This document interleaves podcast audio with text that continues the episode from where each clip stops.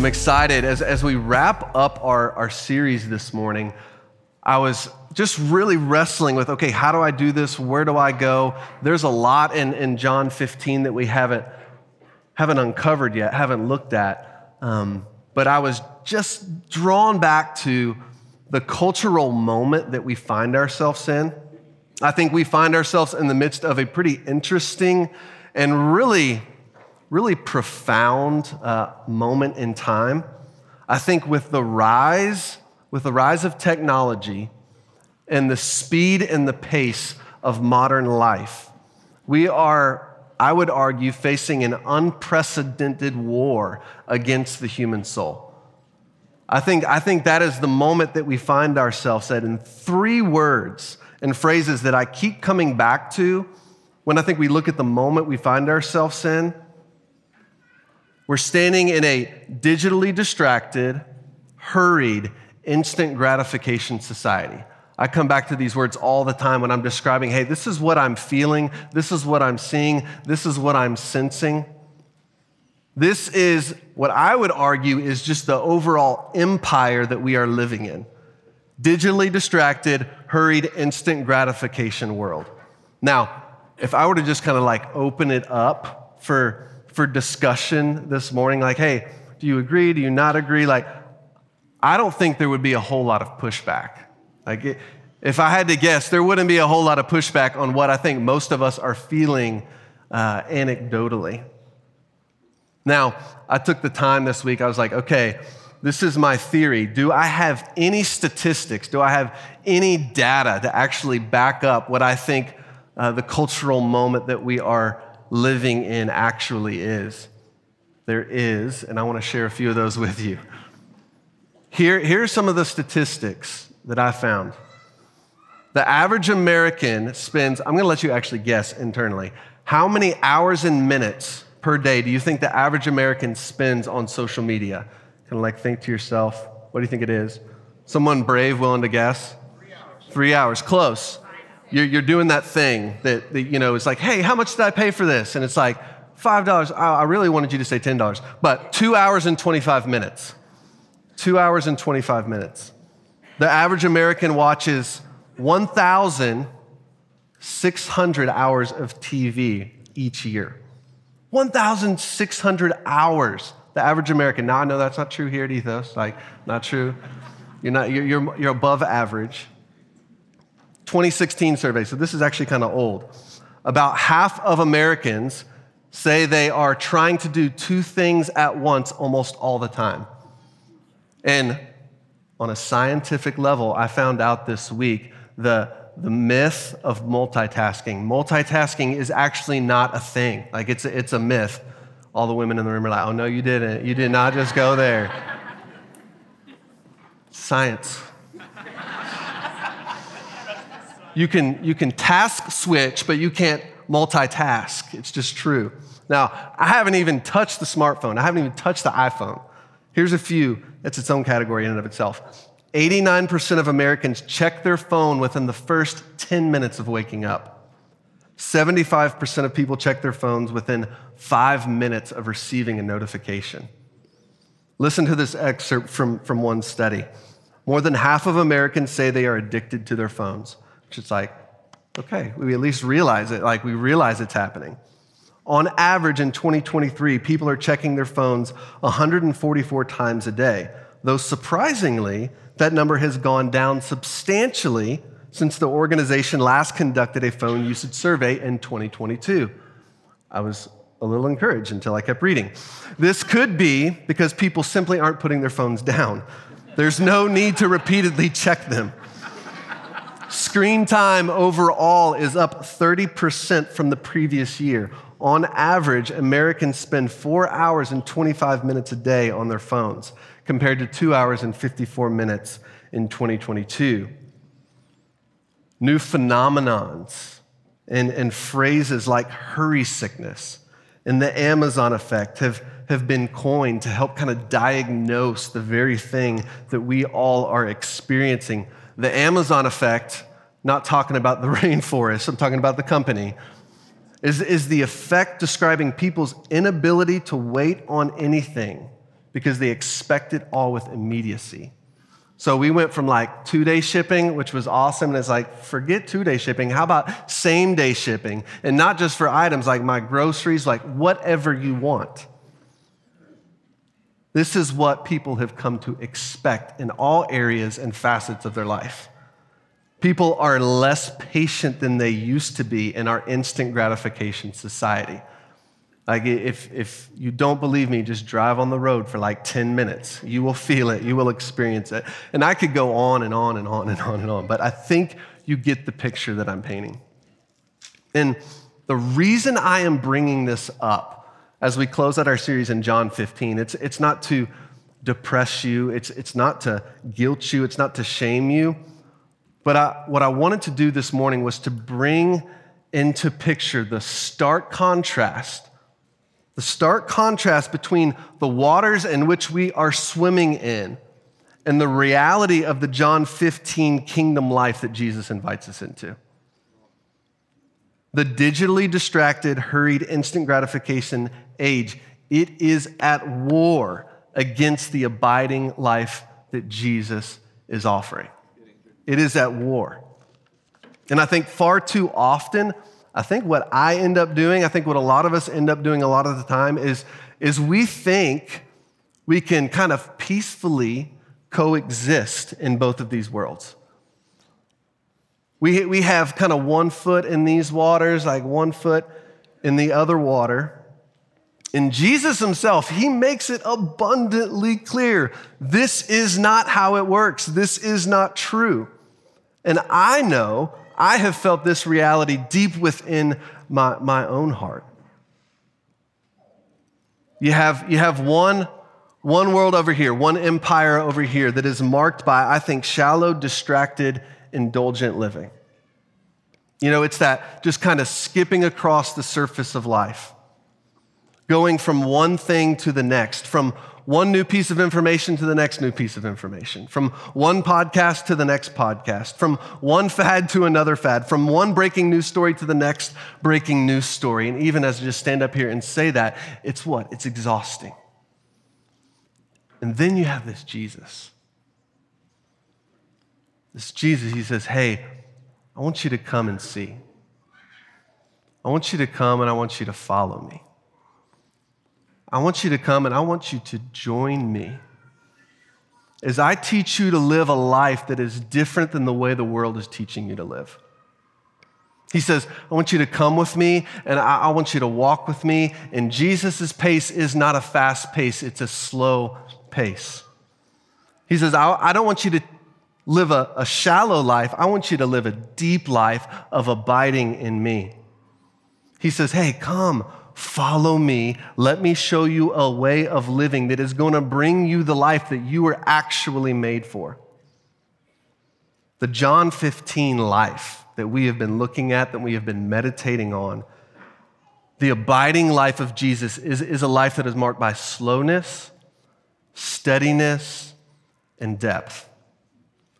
You see, Jesus, he didn't use this metaphor of the vineyard by accident.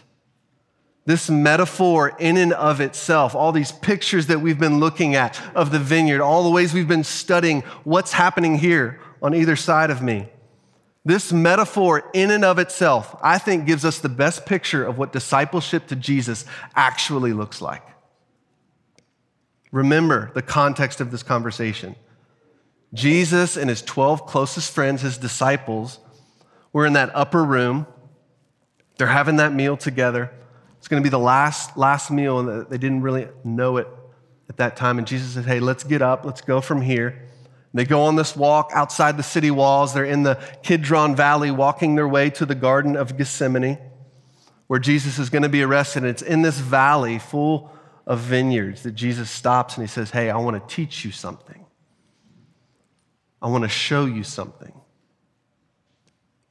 You have to remember, Jesus, for the past three years, has been working in these disciples' lives to take them out of their old way of thinking, to take them out of their old way of living and give them a new way of living, give them a new way of thinking.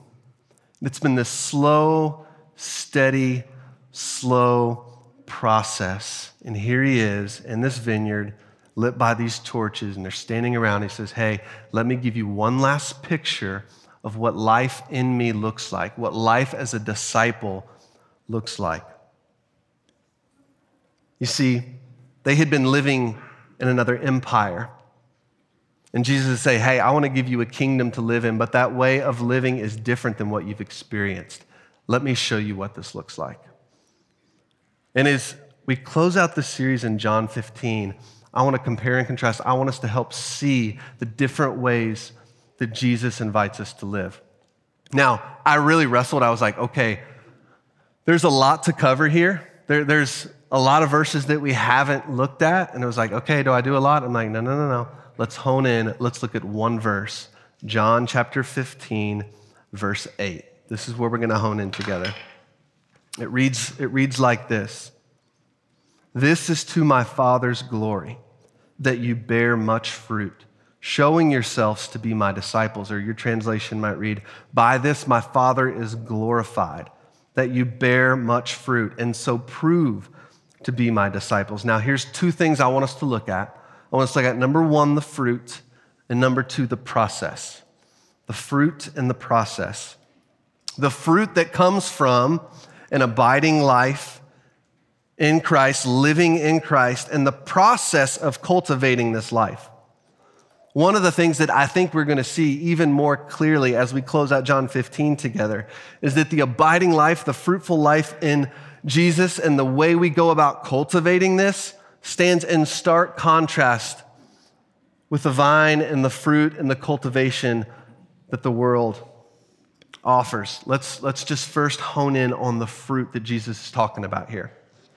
Two words over and over and over again you see in John 15 abide and fruit. Abide and fruit. I didn't actually go back and count it, but I would imagine if you go back and count it, probably, probably top two words here in, in John 15. And Jesus, he makes it abundantly clear. He says, Hey, you, you're made to bear fruit. In fact, he makes this promise you will bear much fruit if you remain in me. I think when Jesus talks about, hey, life and life to the full, the abundant life we were made for, it's this abiding and fruitful life we see here in John 15. I'm not sure if you remember the very first week um, we kicked off the series, Dave asked us a question. He said, Which vine are you attached to? He had us all think, hey, which vine are you attached to?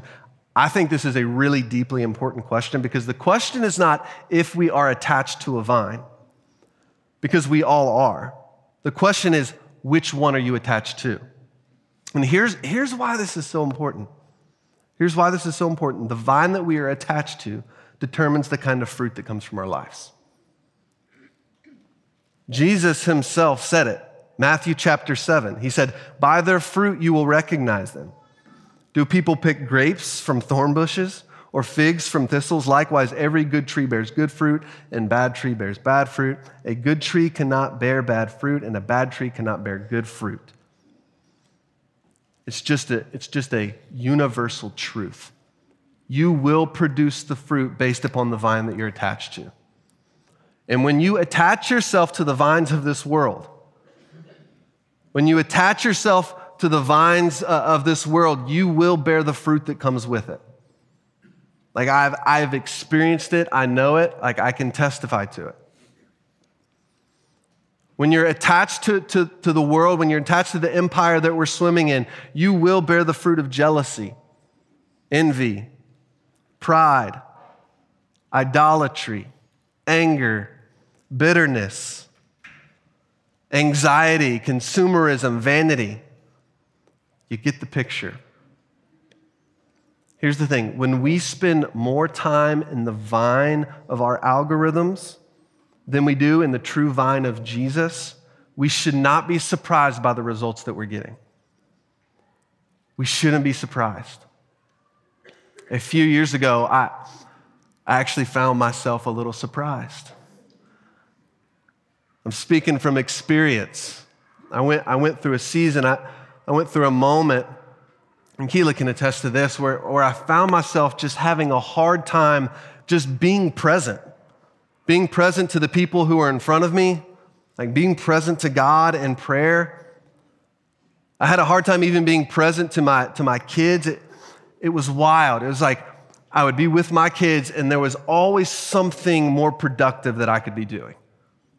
It's like there, there was always something more fulfilling or gratifying that I could be doing. It's like I would be with someone, I'd be having coffee with them, and I just found myself just thinking about the next thing, distracted. There's a phrase I heard recently, um, I think it was Jon Tyson in, in New York City, who, who kind of coined the phrase techularism. And I think we all understand secularism, right? But I think we're swimming in waters that are affecting us so much deeper than any of us realize. And I stood, I stood back and I looked and I was like, I'm connected here, I'm connected here, I'm connected here, I'm connected here. I had no space, I had no margin in my life to simply just be. To simply just be still.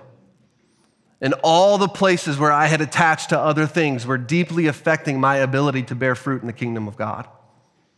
It had actually affected my ability to, to abide in Christ. So I made some, some drastic changes, and if you want to know what those are, you can come ask me. I won't get into the details.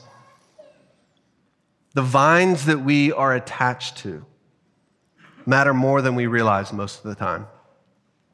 Here's, here's the, I'm not trying to depress y'all, I promise. I'm just trying to help you see what is. Because here's, here's the good news. Here's the incredible news. Jesus, he makes this promise. He says, If you abide in me, you will bear fruit, much fruit, and it is the good fruit. It is the very life that we are looking for, whether we know it or not. It's that life, life to the full. It's that life that is marked by joy. It's the life that's marked by peace. It's the life that's marked by contentment. It is the life that is marked by a non anxious presence wherever you go.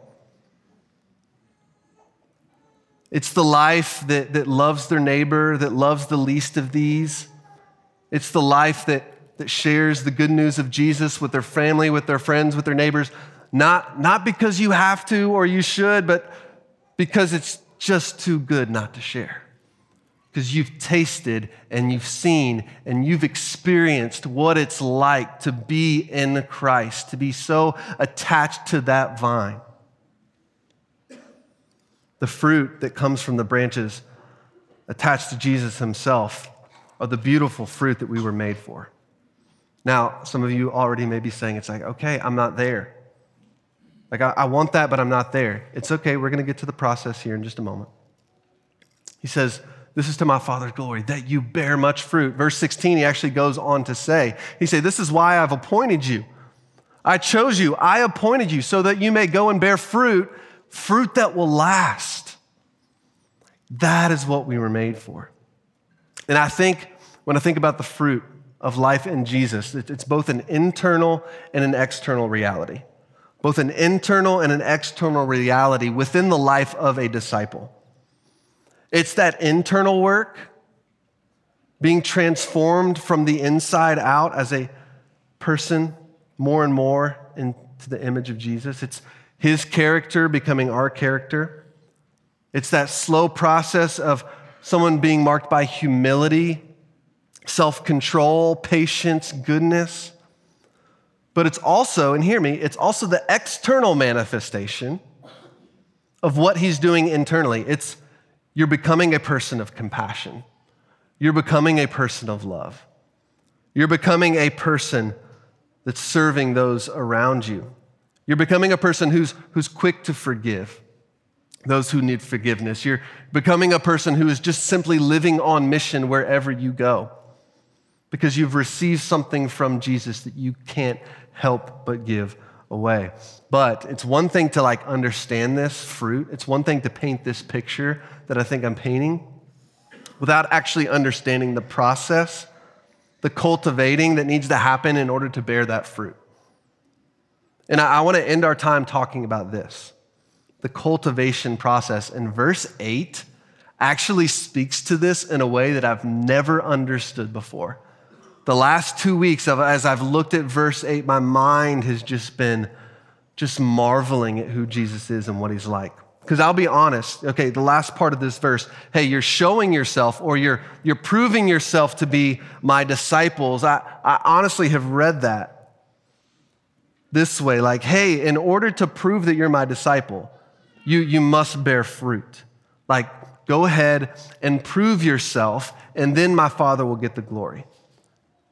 Prove yourself by your fruit. And on one hand, you could argue that that is true.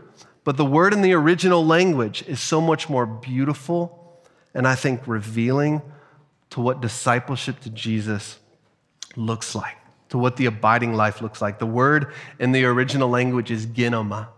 Like that word proving or showing is ginomai. Everyone say ginomai. Greek scholars. It's a word that actually means to come into being, to emerge, to become, to mature. I love how one scholar puts it. It's a manifestation implying motion, movement, or growth. I think one of the reasons I felt so compelled to end our series in John 15 here in verse 8 is because the fruit and the process of cultivating it implies this ongoing process of becoming and growing as his disciples. The, the more we live in Christ, the more we abide in Christ, the more we become like Him, the more we, we mature and grow into who He has made us to be. The great news for each of us, no matter how the past 30 days have been, like no matter what the past 30 years have been, no matter if you find yourself like on the, on the beginning journey of following Jesus or you have been in decades of being a disciple of Jesus. Jesus is at work in you no matter where you are in your faith journey. It's, it's this process of becoming more like Him that we continually surrender ourselves to. We will not arrive. You will not arrive, at least this side of eternity, as His disciple, as His follower. We can keep emerging. We can keep maturing. We can keep growing into who He has made us to be. But I think sometimes we buy into this false sense of reality that, hey, we're going to arrive one day. We're going to hit that peak. We're going to hit that pinnacle, and everything else will work itself out. And there's, I think, something deeply important to understand. Remember, we talked about it just a few minutes ago. We have to remember the setting of this conversation. He's in a vineyard. He's talking about vines and branches. And he says, hey, this is a slow, steady, incremental process. A process that is counter to the ways of the world. Slow, steady, deep. When you study the life cycle of a vineyard, which I did this week in depth, uh, you don't actually see the fruit the majority of the year. Like the majority of the year, you, you don't even see fruit. It's a process that, that, that works in seasons. It, it's a process that, that sees different phases of, of the journey. And here's the cool thing for, for, four, for four months out of the year, the, the vines, the branches, the, the leaves, like it looks completely dormant but there's something really important happening beneath the surface. Even when it doesn't look like it, the roots are still growing. The roots are getting nutrients. Hear, hear, hear this. At a psychological, behavioral science level, 90% of the time, our behaviors are what comes before a change in attitude and affections. The far majority of our life, we are making decisions, we are making choices, we are choosing to live in certain ways that, in the moment, don't actually feel like it's doing anything. And that slow, steady, choosing the good thing eventually changes us from the inside out. So, that, that, that morning routine in solitude, like opening up the Word of God, spending time in the presence of God in prayer. It is that slow, deep abiding that more often than not, confession doesn't feel super fruitful in the moment, but it's cultivating something. That weekly rhythm of, of showing up to your house church, showing up to that discipleship group, showing up to that, that Bible study on campus, like that decision week in and week out, is more important than we realize most of the time. Your choice to be here each Sunday with God's people, worshiping, taking, taking your thoughts and your affections away from yourself and putting them on God week after week after week. Honestly, most Sundays don't feel very life changing, but I promise they are doing some deep work within the recesses of your heart. You, each week, showing up at that nonprofit, like serving the least of these, just those small acts of loving your neighbor, just imitating the works of Christ. In the moment, most of the time, doesn't feel like it's doing anything. Jesus says something different. It's doing something deep within us. That time each February when your church asks you to fast and pray, and you're like, I've done it. I don't, I don't think it's working. You just make that choice. Hey, I'm going to believe that God is doing something in the waiting, in the stillness, even when it doesn't feel like it. And then you hear a testimony like Abby Bullock's from last week. I don't know if you noticed this. She, she, went, she went back not 28 days, she went back four years.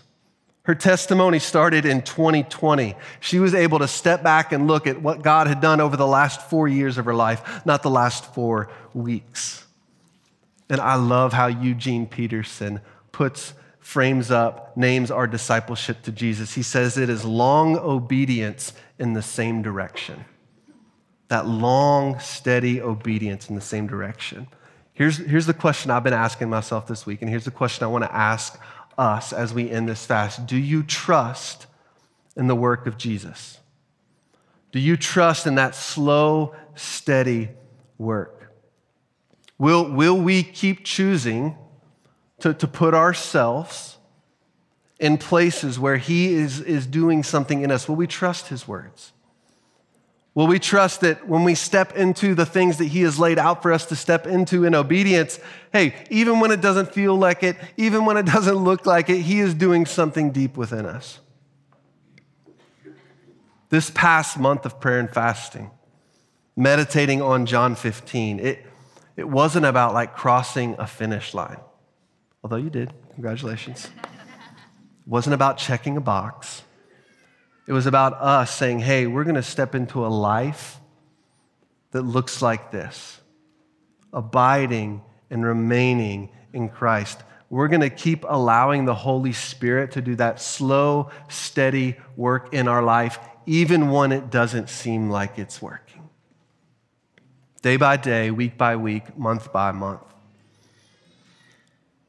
God can work in moments of intensity. Like he can work in moments of intensity. And I welcome that, Lord. Like, if you want to do that, like, come on. But I look back over the course of my life, and it's actually the ordinary moments of consistency over time that has transformed me from the inside out. Ordinary, steady consistency in our discipleship to Jesus. Uh, and then all along the way, there are these there are these moments when you stop and you remember, right? You look back and you think, oh, this is what Jesus has done. This is how far Jesus has brought me. It's what Abby shared last week. Oh, over the past four years, this is how I've grown. This is how I've seen God answer prayers. My question for each of us this morning is, is less like, hey, what, what has God done in this month? But instead, what is your next right step?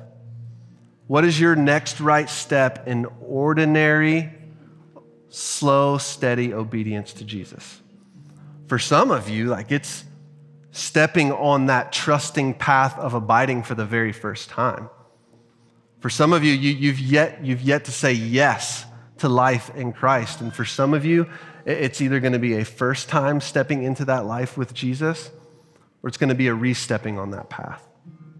For others of you, hey, the fast did not go as expected. This season of life is not going as expected. It feels unfruitful, it feels hard. And here's just my encouragement to you. Here's my ask to you. Would you just keep trusting in the promises of Jesus? Even when you don't see it, even when you don't feel it, would you keep taking the next right step? For some, maybe you saw breakthrough this past month. You, you saw God answer prayers. You need to remember just how far God has brought you. You need to humbly testify to what God's doing. Because I promise you, people like me need to hear it. And the same step for you. Keep taking that next right step, trusting, trusting that He's doing something deeper in you will do more through you than you ever believed possible. And I believe as a church, when we look back 5, 10, 15, 20 years from now, we're going to have some moments where we remember wow, this is what he was doing. Couldn't see it, couldn't feel it, didn't know it, but he was at work. Let's pray.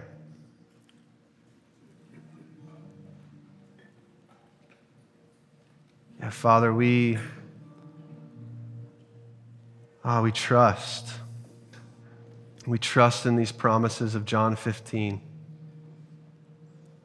And where people aren't able to do that right now, I, I ask that you would help us all to step into the trusting word of John 15, that, that you will bear fruit, that you will do something beyond us, in us, through us, if we will keep trusting the promises that you lay out before us. And Jesus, it is in your name, the one we come to, the one we abide in, that we pray. Amen. Hey, each week we, we come to the bread, we come to the cup. We literally are saying, hey, Jesus, it is in you and through you that we do this. We can't do it without you. And here at Ethos, we have tables scattered all around the room. We have this bread and this juice on the bar and these tables. And we as a community, we get up from our chairs, we walk to the tables, we bring it back to our seats, we circle up chairs because we're not made to do this alone. Like, we're not made to walk this journey alone. And so that's the very thing that we're going to lean to, into this, this morning. I invite you to stand, to go grab communion, to circle up chairs, to pray, to process, to name what your next step of trusting Jesus is.